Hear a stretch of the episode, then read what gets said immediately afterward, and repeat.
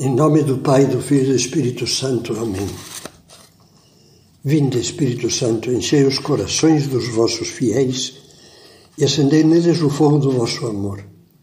Enviai o vosso Espírito e tudo será criado, e renovareis a face da terra.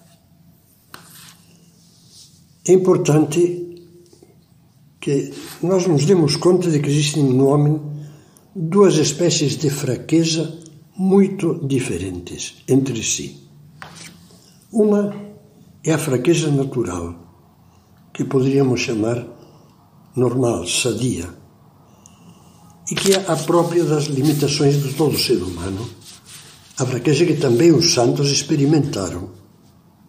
A outra é a fraqueza doentia, que resulta da apatia moral, da falta de ideais ou da falta de luta por alcançá-los. Essa fraqueza doentia é que deixa o homem desarmado perante as exigências dos valores morais.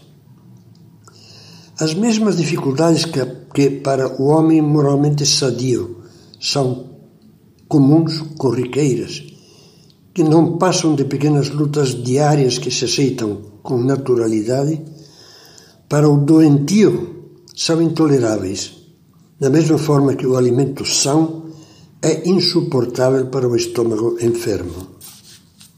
Estamos repetindo ao longo dessa série que o valor das dificuldades depende da atitude que adotarmos diante delas.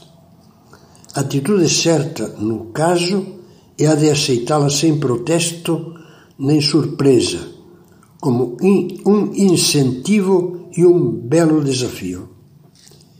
Cresce perante os obstáculos, diz São José Maria no livro Caminho. Essa pequena frase resume tudo o que agora procuramos comentar. É preciso não só contar com as dificuldades, mas aceitá-las de bom grado e até amá-las, uma vez que elas nos ajudam a construir, de grau a degrau, a escada que nos eleva até a maturidade espiritual e moral. Essa é a atitude do esportista, do pesquisador, do homem que se lança a uma nova iniciativa profissional. Ao começar a sua tarefa, está num ponto de partida e sabe perfeitamente que tem diante de si, aguardando inúmeras dificuldades. Desde o início tem consciência de que não está se propondo coisas fáceis e sem valor. Não está fazendo exercícios de repouso na rede. Está começando a lutar. Tem um objetivo empolgante: vencer um torneio, fazer uma descoberta científica, arrancar do nada um empreendimento e, com gosto, arregaça as mangas. Se há dificuldades, e necessariamente tem que havê-las, elas serão um estímulo diário, um motivo de criatividade e de melhor desempenho. Tudo isso que é tão evidente nos ideais puramente humanos, às vezes parece obscurecer-se quando se trata do maior ideal, da maior grandeza do homem, a sua autêntica realização, que, como já falamos, é a realização espiritual e moral, a perfeição do homem enquanto homem e filho de Deus. Quem tem grandeza moral nem sequer espera pelas dificuldades, antecipa-se e vai, vai ao encontro delas. É a grandeza moral que o faz propor-se metas espirituais altas e árduas, recusando como, como verdadeira morte a instalação medíocre numa bondade morna.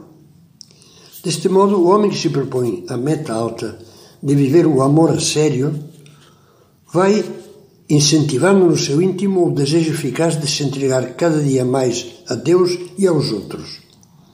Tudo o que faz lhe parece pouco.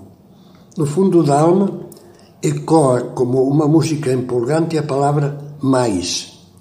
Movido por esse afã, procura motivos e ocasiões de sacrificar-se, de renunciar a pequenos egoísmos, de servir e alegrar a vida dos outros. E então, quando se lhe apresentam as dificuldades, elas o encontram já a caminho da doação, são como o bastão que o atleta apanha com força, já em tensão de velocidade na corrida de revezamento. O homem generoso não é surpreendido pelos obstáculos, pois não estaciona na bondade fácil, mas está em corrida acelerada para a bondade difícil. Seria muito interessante que cada um de nós se perguntasse qual é a minha bondade difícil. Com um pouco de sinceridade, não demoraríamos a descobri-la. Para uns é a abnegação, tão forte o egoísmo. Para outros, a compreensão. Para outros, a intensidade no trabalho. Para outros, a paciência e a serenidade para cada um aquelas virtudes que, nos maus momentos, nos sentimos inclinados a pensar que são impossíveis. Eu não fui feito para isso, pensamos. Isso comigo não dá, nunca vou conseguir. Pois bem, essas bondades difíceis devem ser exatamente as nossas metas, voluntariamente propostas, no esforço de aperfeiçoamento espiritual e moral. É nesses obstáculos que devemos crescer.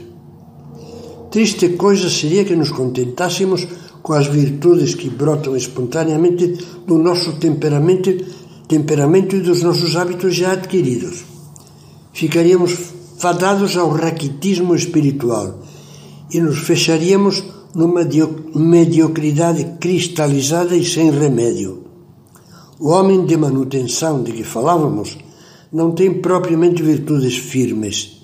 Tem antes o que poderíamos chamar os defeitos das virtudes, isto é, as manifestações desfibradas de algumas qualidades excessivamente atreladas ao seu modo de ser, tranquilo, bonachão, ordeiro, ou às suas manias, gosto de fazer isto, não gosto de fazer aquilo, ou aos seus hábitos inerciais. As virtudes boas são mesmo as difíceis. E essas é que o homem digno desse nome e a mulher digna desse nome deve aspirar. Depois de se propor a meta, virá uma segunda parte: como atingi-la? O que equivale a perguntar-se como enfrentar o lado difícil da bondade, bondade e crescer nele. Quando se quer, sempre existe um como. Os que nunca concretizam os modos práticos de melhorar são os que aspiram aos seus ideais sem sinceridade. São desejos que se evaporam. Por serem incapazes de dizer quero mesmo, dizem apenas eu gostaria, quereria, mas nem eles nem ninguém sabe como é que vão querer. Sempre há algum modo de fincar o dente numa aspiração difícil se há, sempre há pelo menos um modo de começar. Concretiza, lê-se em caminho. Que os teus propósitos não sejam, não sejam fogos de artifício, que brilham um instante para deixar como realidade amarga uma vareta de foguete negra, negra e inútil que se joga fora com desprezo. Ah, temos experiência todos nós de, de coisas que na realidade propósitos que foram um fogo um fogo de artifício ardeu espocou e acabou é claro que para isso é preciso saber dar o primeiro passo rumo à meta que nos propomos.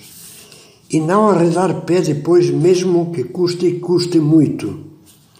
Com espírito esportivo devemos tentar uma vez e outra tendo a coragem e a humildade de começar e recomeçar, e tendo ao mesmo tempo a fortaleza de ser conscientes com nós mesmos, porque a ascensão da montanha, na montanha da grandeza moral é sempre lenta,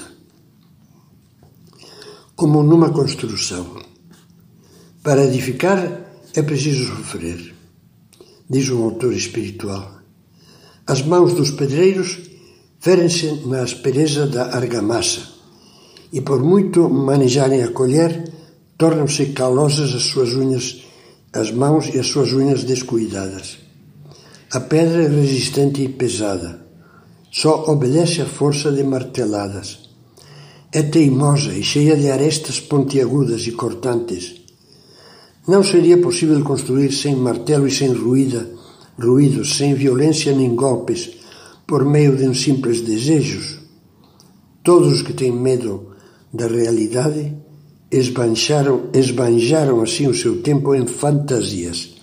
Meu Deus, meu Deus, fazei-me amar o trabalho rude, escrevia o padre Charles.